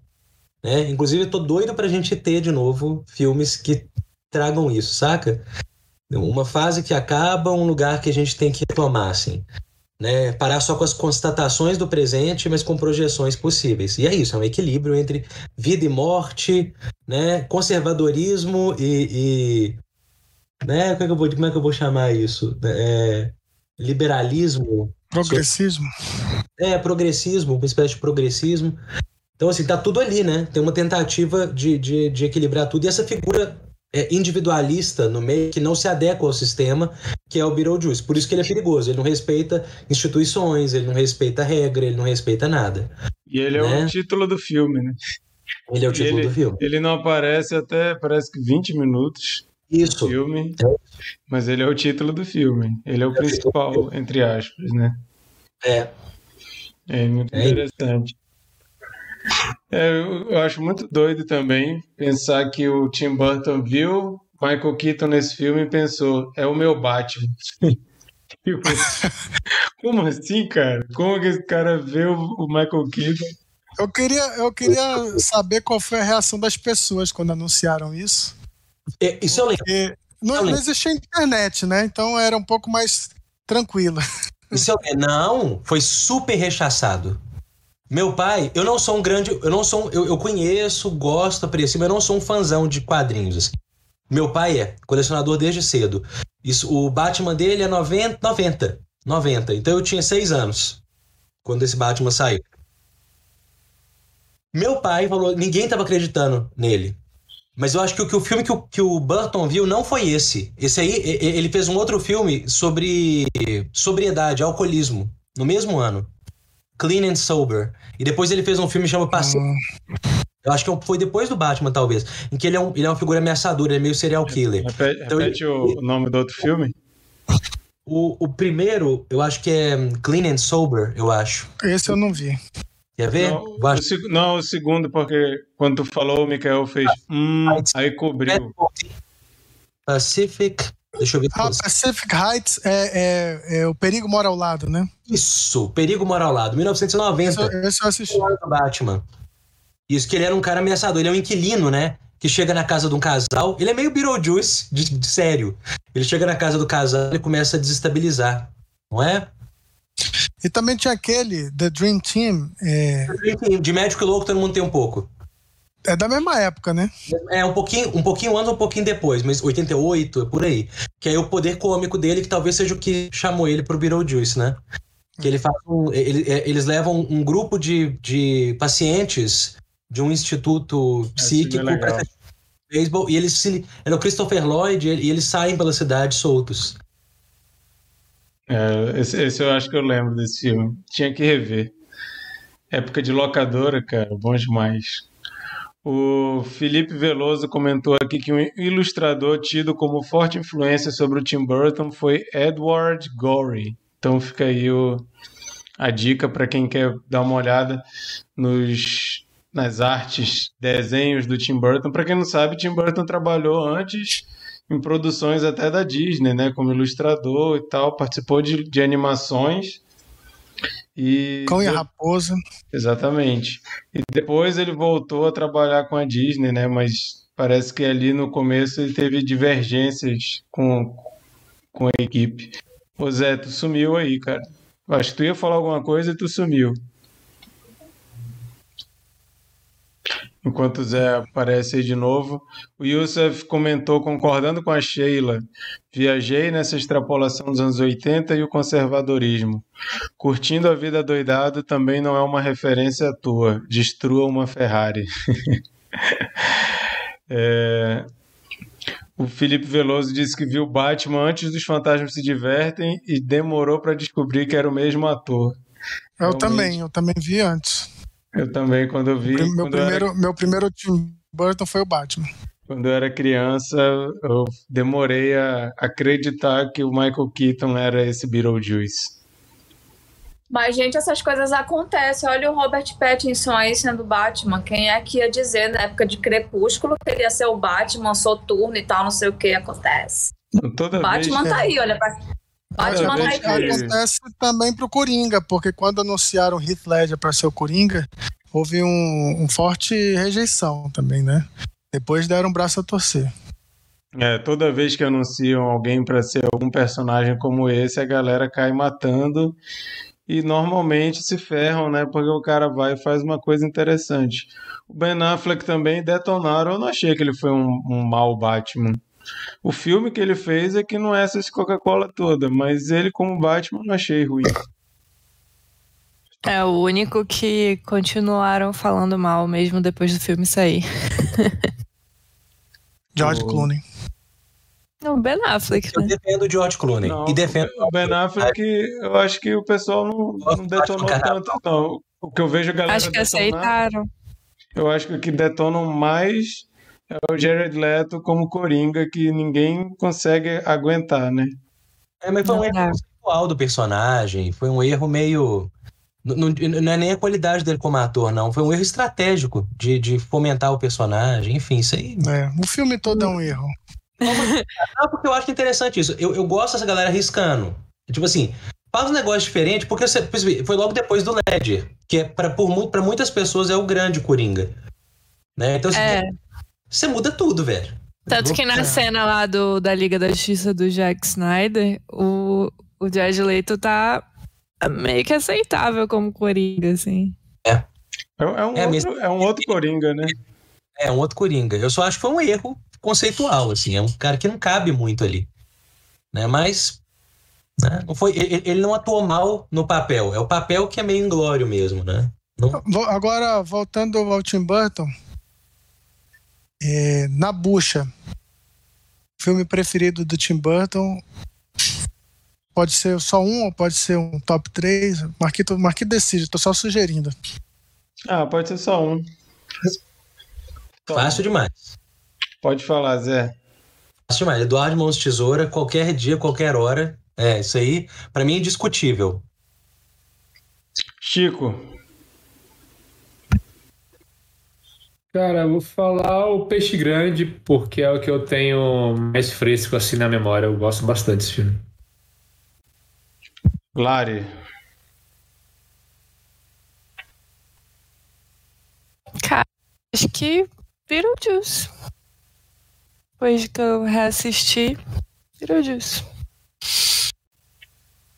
Sheila. Eduardo Mão de Tesoura também. Foda, não tem? Uma fábula linda. Mikael. É o meu também, é de Mãos de Tesoura. Eu vou falar, só porque eu tenho uma tatuagem dele, eu vou falar Marte Ataca. e porque eu adoro filmes de ET, então. Totalmente é, é, fora da curva, o Marquito. Não, Marte Ataca, cara. Você vê o elenco de Marte Ataca, o que, que é aquilo, cara? O cara Verdade. pegou só figurão. É. É Não, e é um filme massa. É um filme massa. É o filme mais kit dele. É o filme mais kit do, do, do Burton. Saca? Eu, eu gosto bem. Mas pra Eu mim, também. é o Eu impacto do, do Monstro Tesoura. Ele nunca mais fez nada parecido, assim. Não, é, é- é mais ou menos assim. Ele faz Ed Wood, aí ganha o respeito dos críticos. O que, que eu vou fazer agora, depois que eu conseguir isso? Marte ataca. Pô, não faz sentido, mas é, é- é legal demais. O Luiz Otávio comentou aqui que o dele preferido é A Lenda do Cavaleiro Sem Cabeça, e eu me amarro nesse filme também. Eu lembro Mas eu que acho quando... que ele começa a perder a mão. Eu, eu já acho um filme que ele. É muito Vincent, é muito terror do Vincent Price. Esse. Eu gosto, mas com ressalvas desse, saca? Eu, eu- eu gosto muito, eu acho que o problema pra ele é quando ele começa a querer fazer filme estilo Disney, assim, aí pra mim começa. A Fábrica de Chocolate, pra mim, pelo amor de Deus, que filme horrível é aquele, cara. Eu vi esse filme Eu no acho legal. cinema. Nossa, eu acho ruim demais. Eu vi no cinema e saí com raiva. Eu acho que não precisava. Até o Sweeney Todd eu acho legal. Tem memória que a gente não, mexe, Sweeney, não. Sweeney Todd eu acho muito melhor do que a Fábrica de Chocolate. Sweeney Todd é um ponto de. Eu acho um ponto irregular até, assim. Eu, até Sombras da Noite eu acho simpáticozinho, assim. Embora eu goste muito da novela e tal, né? Na, na- de TV original. Não vi toda, não, mas tudo que eu vi eu acho massa. A o remake dele é meio bizarro, mas. Esse é, esse é aquele Sleep. Não, como é que é? Não, é o Dark Shadows, Isso. é. Do, né? Do Barnaba O, pro- o problema também é que ele, ele colou muito no, Tim, no, no Johnny, Johnny Depp, Depp. E o Johnny Depp ele fica fazendo o mesmo personagem toda vez, aí meio que. Não, ele como, como o, o Willy Wonka eu acho ruim demais. Mas aí deixa pra lá, né? Vamos ficar falando mal do, do Tim Burton, não. Vamos, vamos focar nos preferidos. Ninguém pediu pra falar o pior. É, galera que tá. Não. Fácil também, é. Acho válido. Vocês querem fazer o pior? O pior pra mim é a fábrica de chocolate. Vai, Lari, qual é o teu pior? Ai, me deixa por último, tô pensando. Beleza. Peraí, Zé, Zé, teu pior. Nossa, eu, eu tenho. Aí, é, tipo, tem um empate de uns três filmes aí no pior. Eu acho que o. O Alice é dele também, não é? É, Alice. É, embora tenha toda uma questão do, do feminino e como que ele abordou isso, eu acho um filme que ele não dá conta, assim. É o Alice, é o Fantástico. Essa fase, assim, Fantástica Fábrica, Alice. Tem mais um. Peraí, tem mais um que eu olhei e falei assim, nossa. Tem o Planeta dos Macacos, né? Que é bem. Planeta dos Macacos. Eu acho que ele tem qualidades ainda, o Planeta dos Macacos. Mas é um filme interminável. A, a falta de qualidade que ele O não Dumbo novo dele. Ah, é muito legal. o Dumbo novo ainda é bom? É bom. Menina. Eu achei legal, mas o que eu gosto mais do filme é que o Arcade Fire faz a música do que, Eu a, acho que é, que a mãe canta E tem o Michael Keaton também. é, é um dos poucos filmes desses remakes que, que faz sentido, porque tem toda a questão do ciclo que hoje é, é, é diferente a abordagem, né? Porque a maioria dos remakes da Disney não tem ne- necessidade. Mas o achei Dumbo não, mas, mas o Dumbo não fica bêbado, né? Ah, não tem Dali, tem Salvador Dali. Não tem a música Exatamente. da mãe pro filho, que eu passei pros meus filhos, é a parte mais triste. É tipo o cavalo na areia movediça do História Sem Fim e a mãe cantando pro, pro Dumbo, balançando na Pois é, assim. essa música aí que o Arcade Fire toca no, no É, filme do. é do- mas, mas não é, mas não é uma cena, né? Toca só no. Só nos créditos, eu acho. Não lembro se é. E a volta, e a volta do Michael Keaton com, com o Tim Burton. É, É, sei lá. O, Sei o lá. Luiz Otávio disse que o pior pra ele é a Alice. Sheila, Ali- qual é o teu pior pra ti? Eu fico na dúvida entre a Alice e a Fantástica Fábrica. Mas eu acho que a Alice ainda é pior. E olha que a Alice é uma história que eu gosto demais. Tem tatuagem e tudo. Talvez por isso. Por isso. É. Talvez por isso. É. Chico, tu já falou? Cara, eu acho que o Alice, eu acho que eu até dormi no cinema. Eu também, cara. Eu também dormi no Alice. Eu acho não, que não. meu é. Não, a- eu dormi na fábrica. Alice eu vi todinho, infelizmente. 3D ainda, né? Vai, Lari, qual que é o teu? Acho que meu é a noiva cadáver. Sério? Não gosto. Eu também não sou muito fã, não. Ah, eu Cadáver gosto. É legal. O Frank Winnie é mais legal. Frank Winnie é maravilhoso. E tu, Mikael? Eu ia dizer Alice, mas tem um, um filme que do Tim Burton que eu não reconheço um Tim Burton em nada, que é aquele Grandes Olhos. Vi no cinema. Parece que não foi ele que fez esse. Parece que foi outro diretor. é verdade. É. É um filme meio subserviente, né? Ele tá tentando É. servir alguma coisa ali que a gente não entende bem.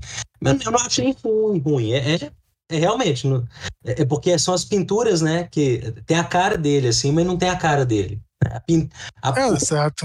no filme é a cara dele, mas o filme não é, né? É, o filme não. É. Você entende porque ele, ele se interessou pela escritora e tal, mas ele não colocou isso no- na tela, né? O Luiz Otávio lembrou de outro aqui que ele acha ruim. O Lar da Senhorita Pellegrini. Para Ah. crianças peculiares.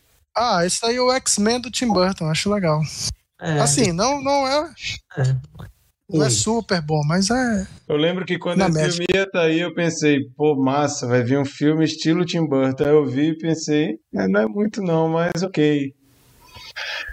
É. Bom, vamos então para uma rodada de cena preferida. Vamos voltar para os Fantasmas se Divertem. Cena preferida dos Fantasmas se Divertem e qual nota você dá para o filme? Vou começar com Chico. É, minha cena favorita é, é a do jantar, que é, um, é uma cena assim que muda muito o filme, assim, tipo, é bem inesperado. E a minha nota pro filme é 8. Massa. Lari. A minha cena favorita é a Lídia dançando no final, quando ela tira nota boa. É, ela dança Jump in the Line, que é uma música que toca em A Pequena Sereia também, que o Sebastian canta. E eu gostei, porque ela é toda gótica, séria, e do nada ela tá lá dançando e tal. Cena favorita. Pô, acabei de lembrar aqui que eu falei com tanta rapidez Marte ataca, mas é difícil deixar o Batman Retorno de fora, viu? Esse é bom Batman demais. Retorno é bom pra caramba, bicho. Que filme muito legal. Muito, é, eu também É gosto. muito bom. É Então, muito bom. eu vou deixar Marte Ataca e Batman Retorno de mãos dadas ali. Mikael, Pensei nele também. Menção honrosa, né?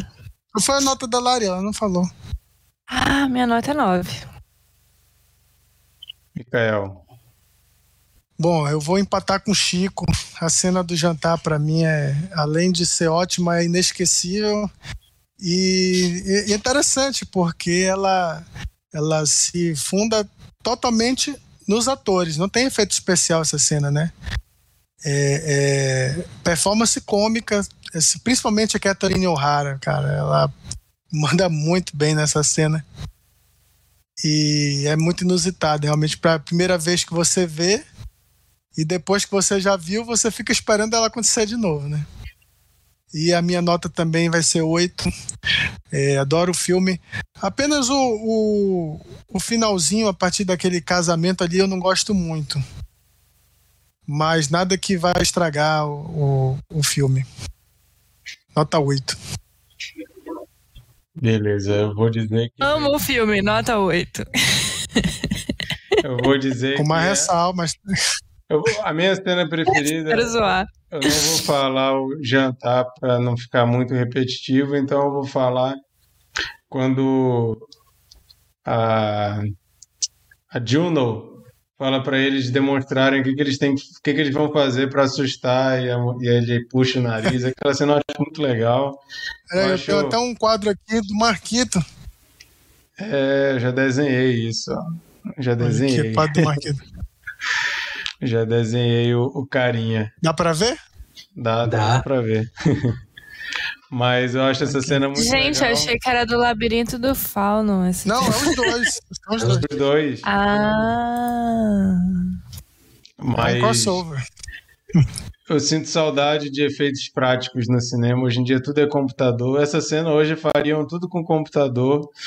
E eu acho muito legal que ele usa efeitos práticos.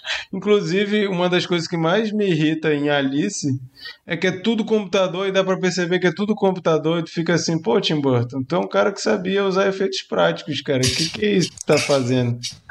É muito caro, velho. É, ent- e, e o jeito que ele usa os efeitos especiais de um jeito tão despretensioso no Beetlejuice, eu gostei pra caramba. Tipo, Ele, ele quer que fique trash, né? Pode falar trash? Pode. É, Não sei porque tem, o- eu não sei as, nada. os conceitos. Mas então eu vou dizer essa cena e a minha nota é 9. É... Zé, É, cena, eu fico entre duas, que é, pra não falar também da mesa, embora a da mesa ela seja muito icônica, eu acho que a chave do filme tá na primeira sequência, da, que, que vai dando pa- panorâmica com a trilha do Danny Elfman, da cidade vira, vira maquete, da maquete tem uma aranha gigante em cima. Pra mim o filme, a primeira parte do filme toda tá aí. Né? E ele acha a aranha e ele cuida dela com um certo carinho. Em vez de, né, vou matar essa desgrama, nota o tamanho de aranha, né, e liberta ela. E, e o final, a cena da Lídia, embora eu tenha ressalvas com essa cena, porque não parece que ela tá confortável na cena, a atriz. Parece que tem um desconforto profundo na Winona Ryder. Eu acho que é porque a forma que eles içaram ela. A perna dela embaixo não mexe, né? Ela, ela tá tipo uma estatuazinha, ela só consegue mexer o braço. E o pé dela. Então, isso me incomoda um pouco, era pra ser sobre libertação. E a sensação da cena em clausuramento, assim. Então eu fico assim, hum, a ideia é bonita, a, a atriz é a, a atriz certa, tudo tá certo, mas tá duro. E já tinham feito isso muitas vezes até ali. Então eu entrei meio assim. Vocês não conseguiram mesmo, foi um problema. E aí, como cinema é muito o que, que você sente, né? Eu fiquei assim, ai. Que é o que eu vejo várias vezes no filme. Eu acho que o filme tem uma te um tema massa, mas que ele não aprofunda totalmente. O conflito, o materialismo e o mundo espiritual, ele é meio abandonado. E, né, que não- ele desacraliza tudo, não tem nada sagrado, porque tudo é material. Tudo é tátil no filme, né? Até os efeitos práticos têm a ver com isso.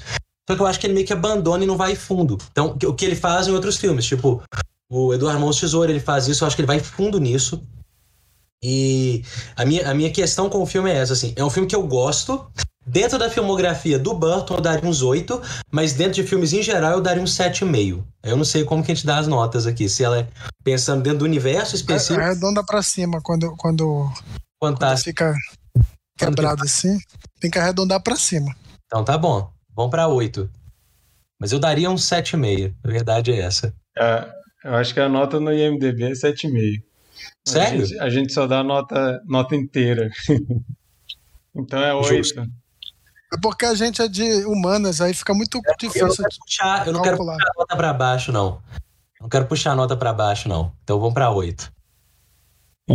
A, a Lari já se manifestou ali que o Mikael disse que a gente é de humanas, ela é da robótica.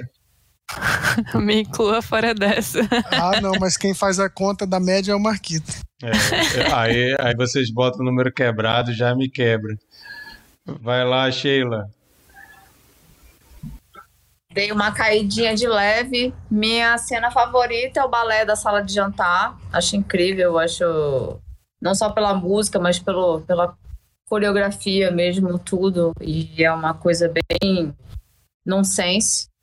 Eu gosto muito de elementos nonsense. Vou, minha nota vai ser 8. Pingar no 8 aí.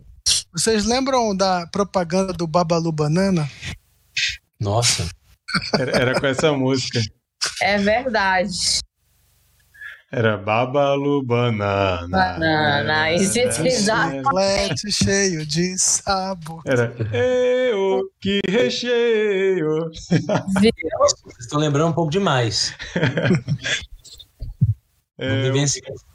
o Felipe Veloso falou que a cena da abertura seria a dele também, porque quando ele viu a primeira vez, não percebeu que a cidade era uma maquete e tomou um susto quando ele viu a aranha no telhado. E o Youssef falou que é o jantar mesmo, porque a cena monopoliza a lembrança do filme. É, pr- primeiro você lembra dessa cena, depois você vai lembrar das outras. Bom, gente, mas é, essa foi a nossa conversa sobre os fantasmas se divertem. Vocês viram aí que, mesmo com algumas ressalvas, é um filme muito divertido, que todo mundo gosta. Mesmo tendo visto na sessão da tarde ou não, recomendamos.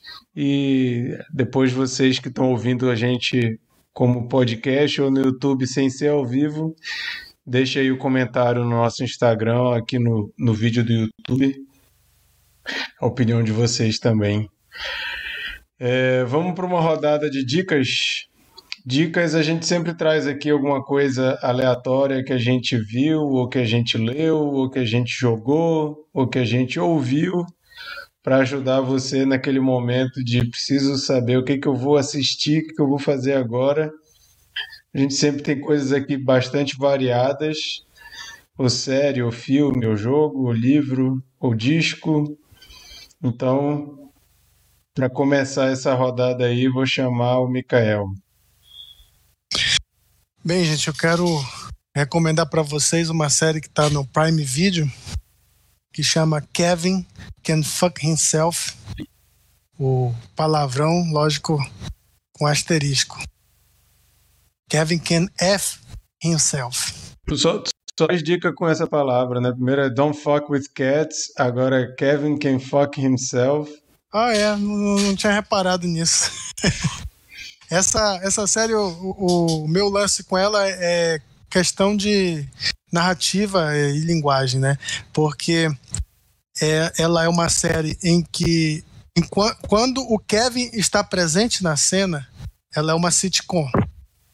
Ela é uma sitcom naquele estilo é, bem batido do, do Married with Children, do Everybody Loves Raymond. Aquilo ali. Mas no momento que bate a porta e que, que a, a Ellison, a, a esposa do Kevin, tá sozinha, muda. Ele passa a ser um drama, aí muda a fotografia, muda o enquadramento de câmera, muda doida, tom, hein? muda tudo. E aí ela é a pessoa mais infeliz do mundo, que, que ela aparece rindo ali na, na, na sala, e quando ela vai pro quarto, ela é miserável, ela é, é infeliz. E, e esse é o tchan da série, entendeu? Porque, lógico, tem uma história toda na, na- a ser contada, que não é uma história assim super é, sensacional, mas a forma como é contada é muito legal, muito interessante. E só são, é, só são oito episódios, então eu gosto também de, de recomendar a série curtinha assim.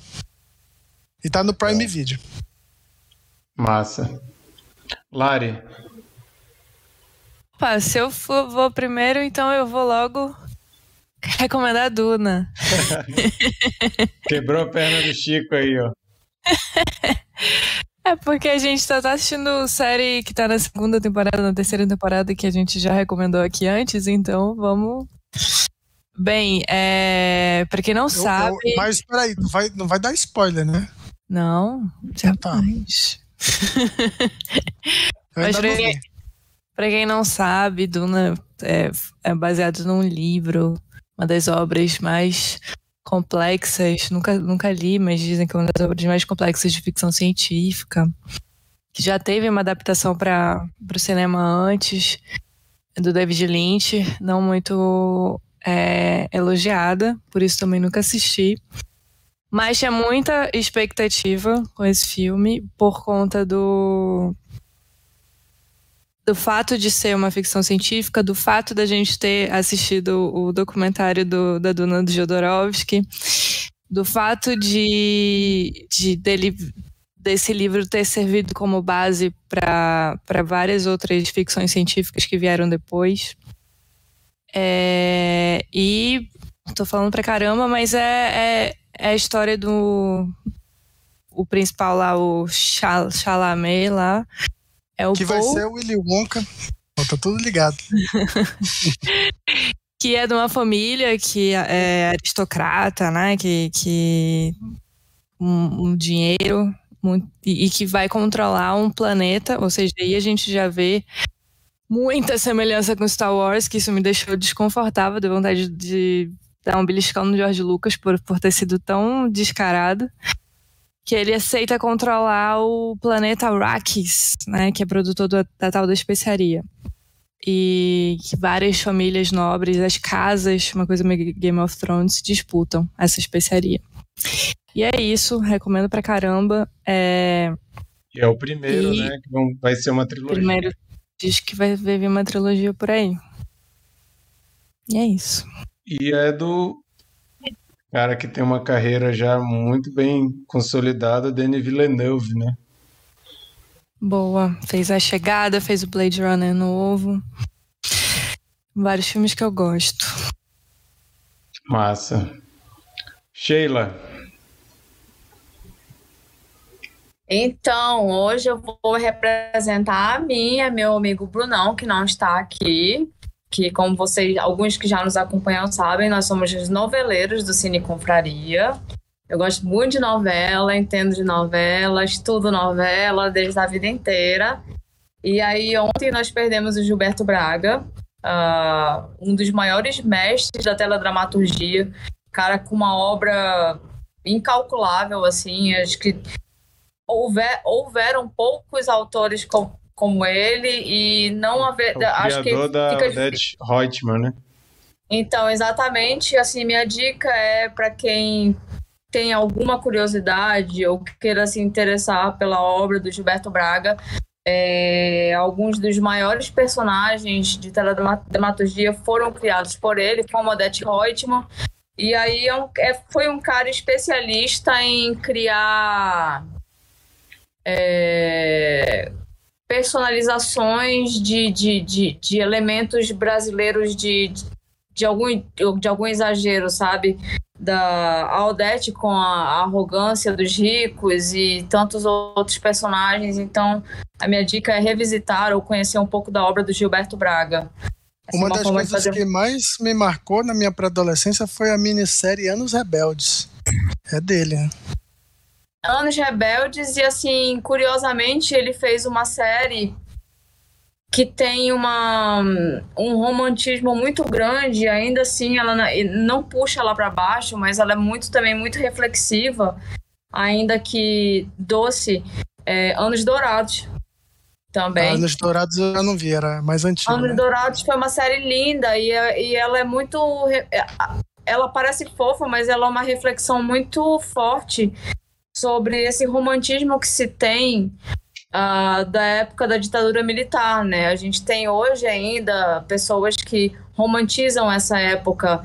Ah, ah, tem a imagem da romântica da Urca e do, do, do, do modelo conservador militar como, como lares perfeitos. A gente tem, tem revisitado essa, essa busca por esses lares perfeitos e Anos, Anos Dourados toca nisso e mostra que naqueles lares perfeitos eles não eram tão perfeitos assim, embora que contados com, com boss e tudo mais. Então era um cara foda. Ele, ele refletia muito sobre o Brasil de forma muito simples e para passar numa novela, sabe? Então ele era muito mestre nisso. Cara foda. Foda mesmo. Massa. Zé, Opa! Nossa, hoje tá difícil, assim, porque. Vamos. Pensando em Halloween, pensando no resto aí do Halloween, né? Se for para, digamos, até domingo, que é o dia, né? Não é isso? Dia 31? O dia do Halloween? isso. Então, É. isso, vamos pegar uma coisa ou de terror que puxa um pouco para isso. um filme que eu tô pra, pra rever ele aqui, tá separado. É The Blood on Satan's Claw. É um filme britânico dos anos 70, um dos grandes pilares do chamado eles falam terror rural, né? Mas na verdade é, folk horror, né? Do, do horror folk. É, é, um dos três grandes pilares que eles costumam falar. É esse, né? O, o outro é o óbvio, o Homem de Palha, que é uma obra-prima. Já fica uma outra dica, quem não viu o Homem de Palha, dos anos 70, que é muito bom. Mas vejam é, o Nicolas Cage também, só pela cena do Not the Beast. Not the Beast. Esse filme é meio massa também, esse filme. Eu vi, eu vi no cinema esse. Também, também vi no cinema. Eu vi no cinema. E eu não achei tão ruim igual a galera fala dele. Ele, ele, ele, ele, tem uma pegada mais cômica. E um outro, eu não lembro se a última vez que eu vi, eu recomendei, mas eu sempre recomendo ele perto de Halloween, que é o Horror Hotel. É um filme britânico dos anos 60, que veio numa leva muito interessante de terror, assim. Que veio ele, no mesmo ano, tem três filmes que tem muitas semelhanças que vão sair juntos, assim.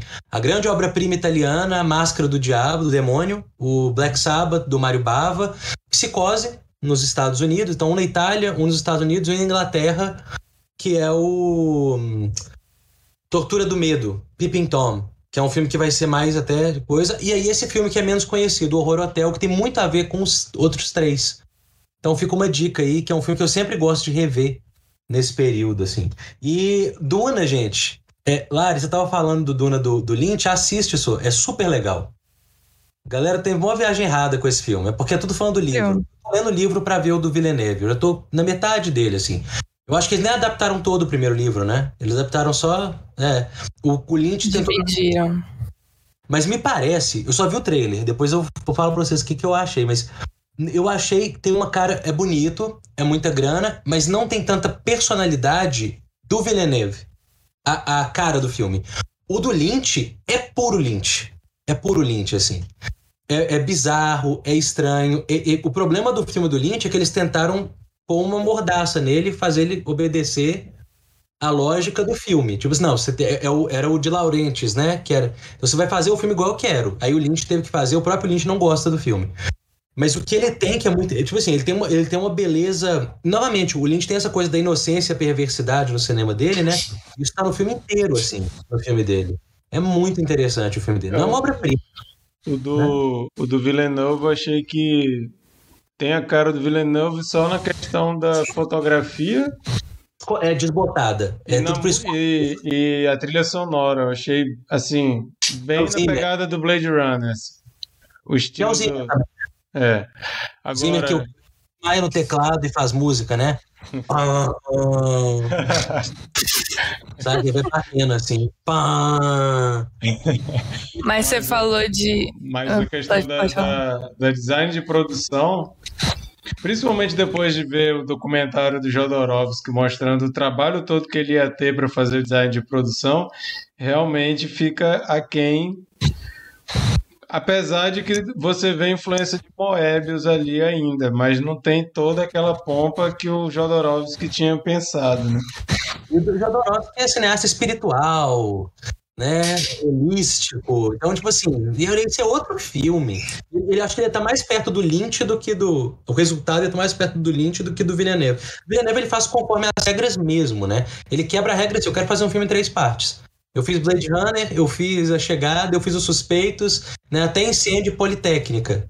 Mas é, é um diretor que eu até gosto, mas eu acho ele, ele pouco. Tem pouca coisa, a visão de mundo dele. Assim. Eu tava conversando com um amigo meu outro dia, ele falou assim: não, tem o absurdismo, tem, um, tem uma certa um caráter do, do absurdismo do estrangeiro, do Camus, né? Tem um pouco daquele absurdismo, mas assim, é temático, é, formalmente eu vejo pouca coisa nele. Assim. Ele dá conta de ele dá conta de atender a demandas populares, isso que me parece. Então até gosto, mas mas o Lynch faz um filme dele. Ele é técnico e não muito folclórico. É, ele, ele, é, ele não deixa a imaginação. A imaginação dele não tem grandes asas. Me parece isso. Parece que ele vai ficar muito perto do livro né? Tipo assim, a descrição. Eu já vi, vi o pessoal gozando que o, o, o verme, a capa do, do, da trilha sonora, vocês viram isso? Que é, o, é a boca do verme e o cara embaixo com tipo uma espada olhando para ele. Isso virou piada anal. Que a galera fala assim: eu não consigo, eu não tenho maturidade pra lidar com essa capa. Saca? Tipo assim, é, é isso. Falta, eu acho que falta imaginação nele. Ele tá pegando a imaginação de um outro e tentando trazer. Né? Ele é muito bom com coisas que não demandam grandes voos, né? Ele tá reproduzindo um universo. Eu- isso costuma me deixar meio entediado, assim, em filme. Mas sou eu, né? É um problema absolutamente particular. E dito isso, eu gosto do Villeneuve. Né? Não, só, tô meio desconfiado. Ele poderia ser mais, né? Ele poderia chegar a um. O vídeo dele, né? O que ele não é. É tipo assim. ele é ele. Mas o do Lynch vale a pena por isso, porque o Lynch é tipo assim, tá. Né? Tipo assim, o Barão Harkonnen é cheio de pústula na cara. E estoura. Ele tem uma coisa meio homoafetiva bizarra com um cara que ele mata. Ele arranca um trem no coração, pra ele joga o sangue. É tipo assim, é muito. É, muito, é, o Lynch pé do veludo azul. Sabe? É bem interessante o filme dele. Merece uma, uma visita. Saca?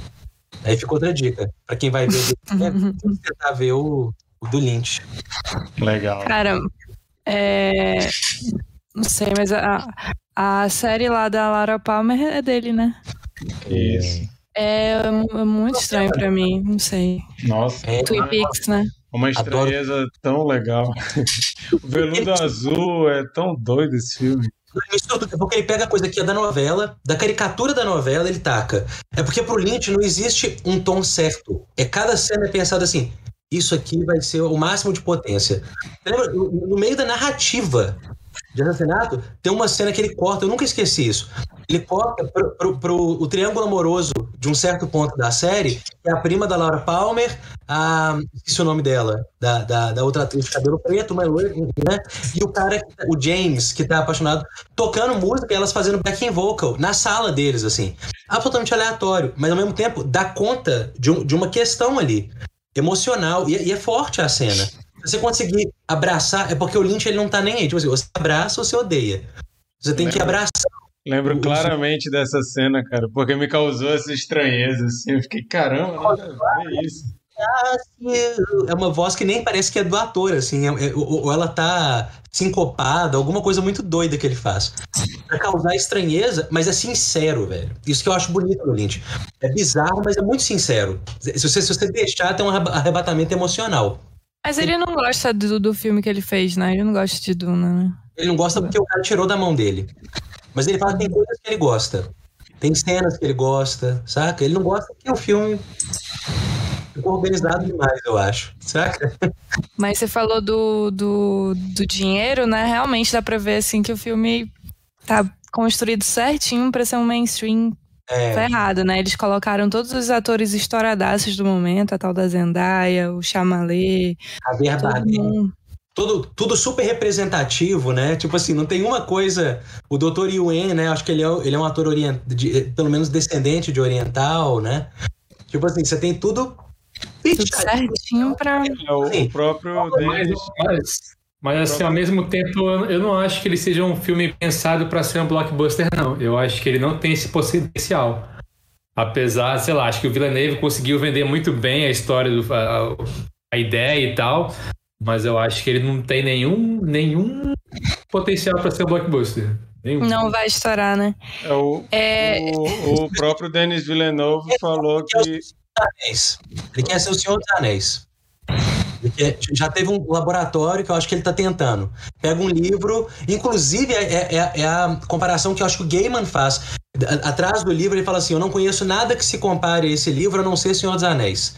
Eu acho que isso, na cabeça do Villeneuve, ele tá tentando fazer a mesma coisa. Vou fazer um grande épico, mas com menos risco do que Senhor dos Anéis. Senhor dos Anéis foi um filme bem mais arriscado, assim, e até meio independente. Esse é divide em três, a galera já vivenciou isso, né, e tal. E eu acho que vai ser. Vai ser. O Blade Runner foi. Né, deu, deu é, um, é um belo filme que deu errado em termos de público. Mas eu acho que esse aí tá vendendo mais pesado. Já teve polêmica não vai estrear na HBO Max, vai e tal. É não viagem. tem Salvador Dali, não tem Pink, Floyd na trilha, então nunca será Duna de Jodorowsky, mas vale a pena. o- Gostar, Mas- acho que eu vou- Só sobre essa questão de, de ser mais mainstream, o próprio Denis Villeneuve está falando, né, que é um filme uh, Duna Pop. Ele está falando assim. Eu acho que é toda a tentativa dele. Não vão ficar com medo porque esse filme é um livro cabeçudo. Venham ver porque ele é feito para qualquer pessoa gostar. Né? É. Não, é um, é um livro, por exemplo, impossível e tal. Lendo o livro, tipo assim, ele, ele é separado quase que em cenas mesmo. Enfim, né? Mas é, é muito massa. A gente já vai começar de Duna. Ignora o que eu tô falando.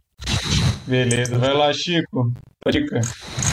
A minha dica ia ser Duna, mas só para ficar engraçado, eu não vou indicar o Duna, porque já foi indicado. Eu vou indicar uma série.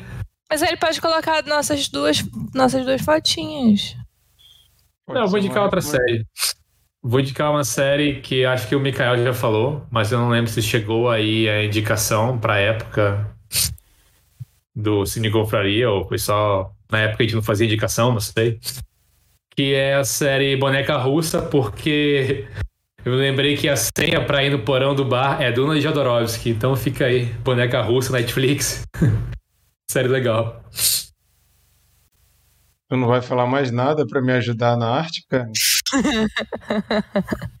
Duna é muito bom. Eu achei. Eu gosto muito do Villeneuve. Eu, Ué? Eu gostei, eu gostei muito de Blade Runner. Decide. Blade Runner, eu acho que eu gosto até mais do, do dele do que do Ridley Scott. Entendo que o do Ridley Scott tem né, um peso maior para a história do cinema, mas eu acho que eu gosto mais do filme dele. E o Marquito se vira aí. Eu acho melhor o Marquito colocar as duas carinhas, um filme só. É, Porque tu ferrou o patrão, bicho. Não, tu indicou ser. boneca russa, mas Mas dissertou sobre Duna. eu vou botar. É uma Pois é. dica, é uma Vou dica que quando do você Val- abre, tem outra dica dentro, e quando tu tira, tem outra dica dentro. russa. botar, é uma matriosca, né? Isso. botar a arte do boneca russa e falar na descrição: leia a indicação de Lari. Pronto. Davi José apareceu aqui. Boa noite, Davi José. E o Luiz Otávio falou que não acha Duna um livro muito complexo, mas é um baita livro. Então aí fica a dica: ler Duna. Eu, eu tava planejando ler Duna antes do filme, né? De sair esse filme. Só que esse ano passou muito rápido, cara, não deu tempo. Quando eu olhei, já tava para estrear o filme. Eu falei, ah, vou ver logo o filme. Depois eu vejo se eu leio a tempo de ver a Isso parte porque o 2. filme ia estrear ano passado, hein? Pois é, né? Então, esses dois anos, a pandemia passou muito rápido. Até parece, né? Passou se arrastando. Mas então, a minha dica. A minha dica não vai ser Duna também. A minha dica vai ser uma série que eu ainda não terminei de ver, mas eu tô gostando tanto que eu acho que é impossível eles conseguirem estragar. Uma série que tá no Star Plus chamada Only Murders in the Building. Eu sou muito fã de comédia e fã de comédia hoje em dia é muito carente de boas comédias. O cinema tá muito escasso boas comédias, né? E esse e a, a TV acaba que a TV e o streaming acaba suprindo isso de alguma forma. E essa série ela me pegou muito, assim, me prendeu muito, porque é com Steve Martin, Martin Short e a Selena Gomez. São os três principais.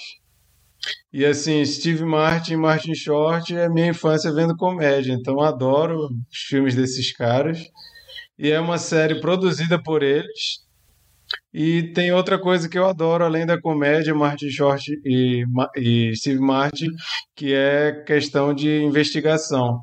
A história é que eles moram no mesmo prédio em Nova York e uma pessoa morre, a polícia diz que é suicídio, mas os três fissurados em podcast de true crime, né? Então, num dia, no dia da morte, eles, quando eles olham, os três estão ouvindo, eles ficam incomodados porque a polícia manda todo mundo evacuar o prédio. No dia que na hora que saiu o episódio do podcast que eles gostam, eles ficam tudo, putz, na hora que tava ouvindo e tal. Aí eles se conhecem e tal. Aí eles começam a viajar assim. Mas essa morte aqui no prédio tá meio estranha, né? Aí começa a confabular. Aí o Martin Short fala: vamos fazer um podcast de de true crime sobre a morte aqui no nosso prédio, a gente vai ter que investigar. Então a série é eles três investigando a morte que aconteceu no prédio deles. Cara, é um humor assim tão requintado, com um Tô doida pra saudosismo. assistir. É um saudosismo tão massa assim de ver é, o tipo de humor. O Steve Martin tá maravilhoso, o Martin Short também. Selena Gomez não é da minha geração, né? Eu não tenho esse, esse apreço pela Selena Gomez, mas ela casa muito bem com os dois. A química da- do trio é perfeita. Os feiticeiros de Waverly Place é muito legal. Isso é, isso é com a Selena Gomez? É. Isso é- isso é- É uma, era uma série bem divertida. É, eu não, não cheguei a, a conferir. Mas, assim, Only Murders in the Building vale muito a pena, principalmente se você gosta de comédia. Os episódios são curtos, coisa de 30 a 40 minutos no máximo. Acho que tem alguns episódios um pouquinho menores também. E, cara, excelente. Star Place. Star Plus. Só tem que, que esperar minha anuidade da Disney acabar pra eu poder trocar o, o plano. Pois é, a Disney fez essa sacanagem no Brasil, né?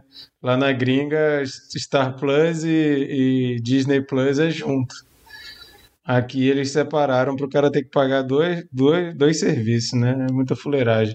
E o Star Plus, eu não vou, não vou queimar ainda, é, não vou morder minha língua ainda, porque ainda não terminei de ver e pode ser que fique ruim. Diferente de Only Murders in the Building, pode ser que ainda fique ruim. Mas hoje entrou no Star Plus também a série do Chuck, que já tem três episódios que eu tô assistindo e, cara, tá muito legal, muito divertido. E é produzido pelo mesmo brother que fez o Chuck original.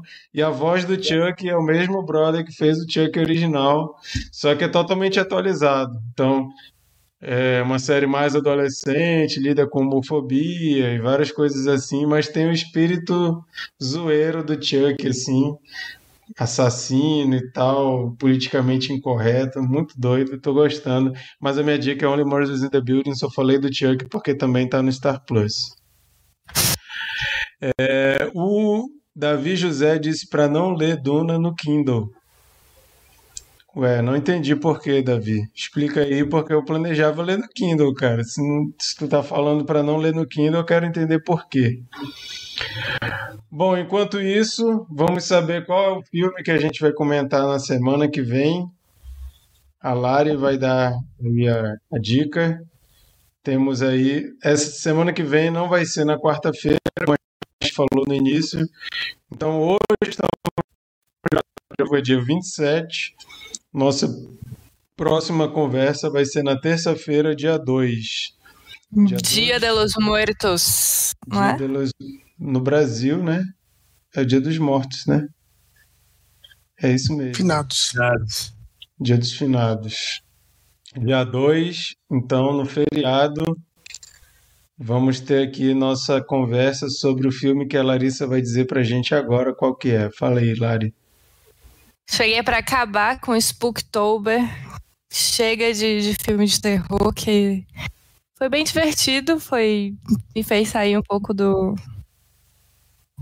do normal, do, do, do que eu procuro pra assistir. Foi legal, mas já deu. Voltando à programação normal, o filme que eu vou indicar é Artista do Desastre, que é um filme que é baseado numa história real que narra os acontecimentos do, é, durante as filmagens do pior filme do mundo, que se chama The Room. É um filme que é baseado num livro, esse artista do desastre é baseado em um livro de um dos caras, de um dos atores que fez esse filme The Room. O Ja- O James Franco pegou essa história, dirigiu, escreveu, produziu, atuou, fez tudo. E fez um filme bem legal, que vai ser muito interessante de conversar com vocês. E para ter uma experiência completa, se der, por favor, assistam The Room e depois assistam Artista do Desastre. E a gente se vê na próxima. Inclusive, The Room, quando o Zé tava falando sobre o David Lynch botar umas coisas bem bregas assim no, no Twin Peaks, mas que é sincero, Não tem coisa mais sincera que The Room. Ruim The Room- como seja. The Room é a essência do trash. Esse é. Ele é, não é sério, porque assim, pensa que o trash é um modelo. Ele nasce de um modelo. Tipo assim, eu quero fazer um filme tipo. Ah, sei lá, Douglas Sirk, melodrama dos anos 50, que depois vai virar novela e tal. Quero fazer um filme assim. Só que você ama muito o que você tá tentando copiar. Só que quando você tenta copiar, você, você ama tanto que ele sai do controle. Então o trash é o excesso, é o que saiu do controle. E esse filme é trash, assim, é lindo, é lindo. É, tipo assim, o, o Astro Desastre eu acho ele mais irônico. O, o The Room eu acho bonito demais, porque tá tentando fazer juventude transviada, tá tentando fazer um tanto de coisa. O grande Tommy Wiseau, demais. you are tearing me apart, né? Então, Lisa, ele fala Lisa. Lisa. maravilhoso, assim. É, é, é igual o Samurai Cop. Vocês já viram Samurai Cop? Não. Não. Vejam Samurai Cop. Vocês vão. Hum, é, sessão dupla perfeita. Fica a dica. E o Luiz Otávio tá tentando convencer aqui, falando que é melhor conversar sobre The Room. Bom, vai ser o artista do desastre. A conversa vai ser sobre os dois. É, não, tem, não tem como não ser, né? Se É uma você falar- de cura- curadoria semana que vem. É isso aí. Não tem como falar de artista do desastre sem falar de The Room. Então fica aí a dica. E The Room, cara, é um filme que eu vivia procurando, de tanta gente falando que era o pior filme do mundo. Eu procurei, procurei, procurei, achei e, cara, é muito divertido. É uma experiência. Assim, pra quem gosta de cinema, acho que vale muito a pena. Não é o pior filme do mundo. É muito injusto. É o filme, Deixa eu fazer meu clickbait aqui pra chamar meu Ibope para o próximo Cine Compraria. O pior filme do mundo, a gente já comentou aqui, que foi a indicação do Chico, que se chama Ana e o Apocalipse. Eu sabia que ele ia falar disso, Chico. E o.